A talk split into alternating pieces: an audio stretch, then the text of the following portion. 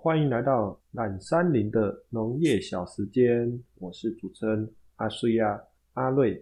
昨天二十五号，你们统一发票对了吗？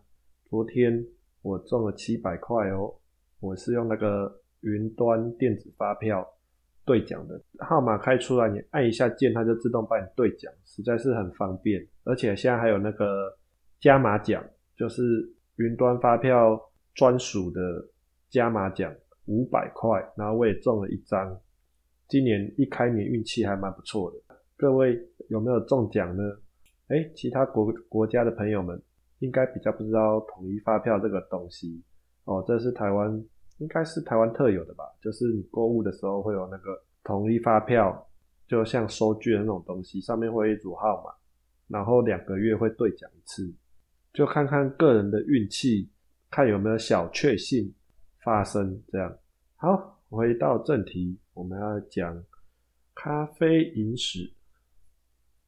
接下来，我们的咖啡王史都华，继他上一次在旅馆没有喝到第二杯、第三杯咖啡之后，又回不去那一个旅馆，因为在第那时候有内战、有戒严，造成出入行动比较没有这么方便，所以他就辗转来到下一个都市。伊索比亚的哈拉城，没错，哈拉就是我们国语八卦闲聊的那个哈拉。哈拉城它是一个还蛮特殊的地方哦，然后对咖啡传往欧洲也是一个很重要的地方。好，那它到底有多重要呢？接下来我再来跟大家讲一下，我们咖啡王史都华来到哈拉的时候，遇到一个。瘦小的阿拉伯人，他蹲在白色的土墙的阴影下，然后就这样一直盯着我们的咖啡王。那盯着他干嘛呢？哦，咖啡王就想说啊，这里其实也算是一个观光的重镇，他应该是当地地陪，就带外国人阿多嘎来哈拉城游历的在地向导，收取一些费用，然后带想要深度。深度地方旅游的阿多嘎导游，没错，就是导游阿阿拉伯人，我们称他为什么好呢？我们称他为阿贝好了。阿贝就过来跟他搭讪啊、攀谈啊，说：“哎，你喜欢兰坡吗？”这时候咖啡王觉得，哦，他会不会觉得我是美国人，所以就问我说喜不喜欢兰坡，故意要这样尬聊来搭话。这时候咖啡王就说：“哦，喜欢啊。”我是那个西维斯史特龙的影迷。这时候阿贝又说：“嗯，你是兰坡迷吗？”这时候咖啡王就觉得奇怪，我就已经跟他说我喜欢啊，我是史特龙的影迷啊。阿阿贝怎么又一直问，一脸不高兴的说：“兰坡。”然后不止又说一次：“兰坡，兰坡，你喜欢吗？”这时候我们咖啡王也有点不爽了，就说：“啊，这阿贝还币吧，他到底是怎么样？”说啊，不喜欢了，不喜欢了，走开了，走开了。就这样，我们的咖啡王就不爽的快步走开，摆脱了我们的阿贝，到了一间看起来还不错、蛮舒适的咖啡馆。在咖啡馆里面喝了伊索比亚当地特殊的咖啡，应该算是重烘焙的咖啡豆。哈拉的咖啡豆是世界数一数二，排名只在牙买加跟也门之后。可是哈拉的咖啡豆风味很特别，我猜是当地咖啡豆与萨伊的罗布斯塔咖啡豆混合，才会喝完第一杯就觉得很兴奋感。然后这时候有出现罗布斯塔，罗布斯塔咖啡豆是什么呢？罗布斯塔是咖啡树的一种品种，然后它的特性就是很野，咖啡产量。很多豆子也比较大颗，产量大，可是它的价值性没有这么高，没有所谓的阿拉比卡咖啡豆还要高。就你现在出去 seven 还全家还是外面的咖啡店、美式咖啡店，他不是就会说哦，我们百分之百使用阿拉比卡咖啡豆。那为什么强调阿拉比卡咖啡豆呢？因为它喝起来的口感比较符合符合我们。一般人的口感也不能说罗布斯塔不好，就是各有所趋。罗布斯塔就是便宜，那它有它的客群，它可能做成即溶咖啡啦，还是就是比较便宜的，让人家喝提神的那种咖啡。你没有罗布斯塔也是不行啊，所以没有说哪一种好哪一种坏，就是看个人需求，各取所需。好，继续。那我们咖啡王点到第二杯咖啡的时候，他眼睛往窗外一瞄，哎，那阿贝啊，怎么又在那边看着他？然后还对他耸耸肩，说他带路的那种感觉。然后呢，那咖啡王就说啊，这阿贝啊，怎么这样死缠烂打，眉头一皱，嗯，怎么这样？是多缺钱啊？这样也没有多理他，就继续喝他的咖啡了。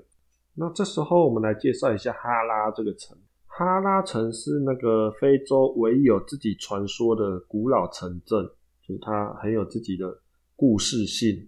那什么故事性呢？是一位伊斯兰圣人预言，而对外封闭了几百年的一个古老城镇。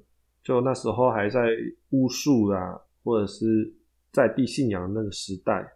有一位伊斯兰人预言说，哈拉会因为非穆斯林人进入而崩溃瓦解。封城期间，想进入的基督徒会遭断头，就有点像我们之前原住民的出草一样，就会被猎人头。非洲商人也被禁在门外，他们命运则由当地的狮子摆布。其实，当时的哈拉城没有好到哪。路上都是猎狗啃咬无家可归的人民，巫术与贩卖奴隶的风气非常盛行，尤其是将去世的黑人男孩卖给土耳其妻妾。太贱了，去世就是把小鸡鸡割掉。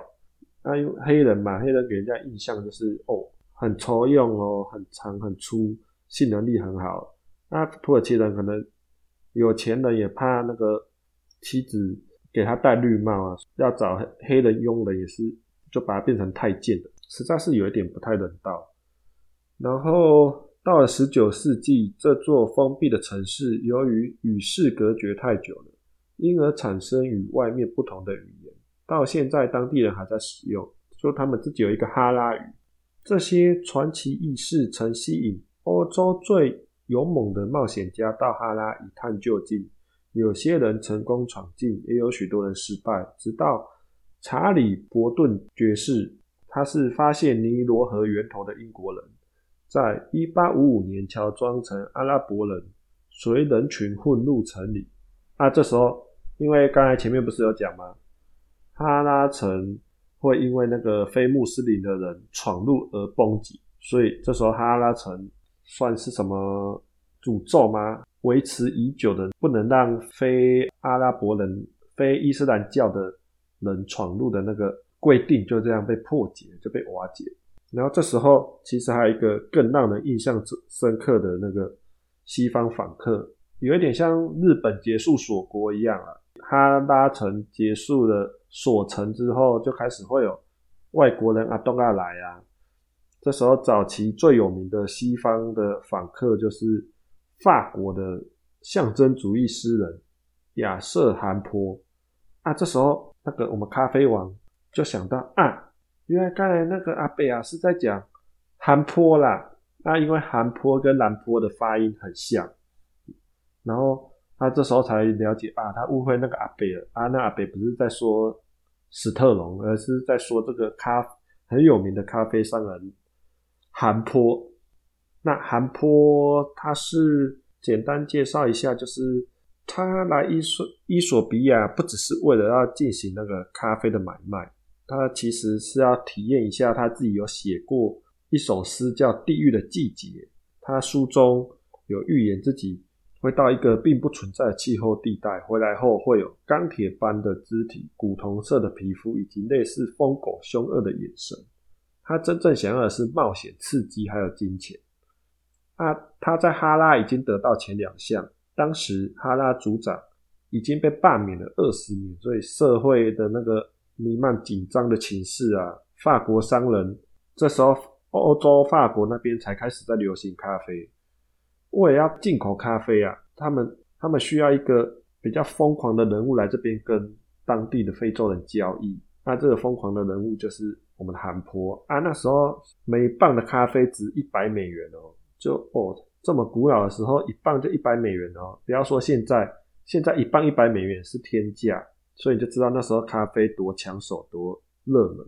这时候其实我们咖啡网也是要去参观这个位于哈拉城的韩坡的豪宅宅邸。韩坡的豪宅现在已经变成当地的一个类似观光景点，有一点。纪念馆的那种感觉，就像我们的诶，就是像台湾的林家花园啊，还是什么之类的有名的人的宅邸，然后现在变成观光景点。那个阿拉伯的阿贝其实就是在做这一门生意的，帮人家导览，尤其是导览哈拉城的这座宅。啊，其实一开始我们咖啡王史都华，他并没有要找在地的导游，他本来想要自己去。可后来他就这样走着走着要往豪宅去的时候，又遇到那个神出鬼没的阿贝，就在旁边蹲在旁边跟他说：“哈，我就知道你会来。”就跟他说：“来，给我十倍啦，十倍啦，就是在地的钱。”他说：“哦，为什么？为什么你我要给你十倍啦？你没看到我手上这一张是票吗？”他说：“哈，原来这要买票。当然了，这个是我们那个在地很重要的一个观光景点。”那这时候，我们咖啡王就拿出十倍啦，跟他买了这个票。阿贝也这样带着他进入这个韩坡的豪宅。那这个豪宅盖得非常漂亮哦，有差不多三千平方尺。然后大厅，光是大厅就五十尺高，就超挑高，就是一个蛮欧洲巴黎风的那种豪宅了。在现在也是豪宅，所以你看当时。那个我们韩坡这个咖啡大亨做咖啡的批发买卖赚了多少钱，根本富可敌国。可是这个他写到韩坡啊，他虽然有这个豪宅啊，可是他到晚年啊，他就不再写诗了，然后会开始写自己回忆录，然后信中充满了抱怨，包括孤独、疾病以以及钱财的问题，他就开始。不是写自己多伟大，不是写个人传记，就是开始写自己人生回忆录。然后其实到最后，呃，他发现不如意的事很多。虽然他名声财力都很足够，已经是到达当时的巅峰了。不过他觉得，就像套一句阿扁的话，穷的只剩下钱。然后最后他有回到法国，可是是穷困潦倒的回去，左脚也被截肢。并没有像他自己所预言的有钢铁般的肢体跟凶恶的眼神，然后最后他也死于不明的传染病。好，那今天我们故事先说到这一边，就是有关阿拉伯种咖啡豆一个很重要的发源地哈拉城，然后还有这个韩坡这个商人。那接下来我们要再讲什么契机、什么原因让阿拉伯的伊斯兰。伊斯兰的教士发现咖啡这种饮品，然后把它带回中亚半岛去的故事。好，大家请敬请期待。今天就先讲到这边，谢谢大家，拜拜。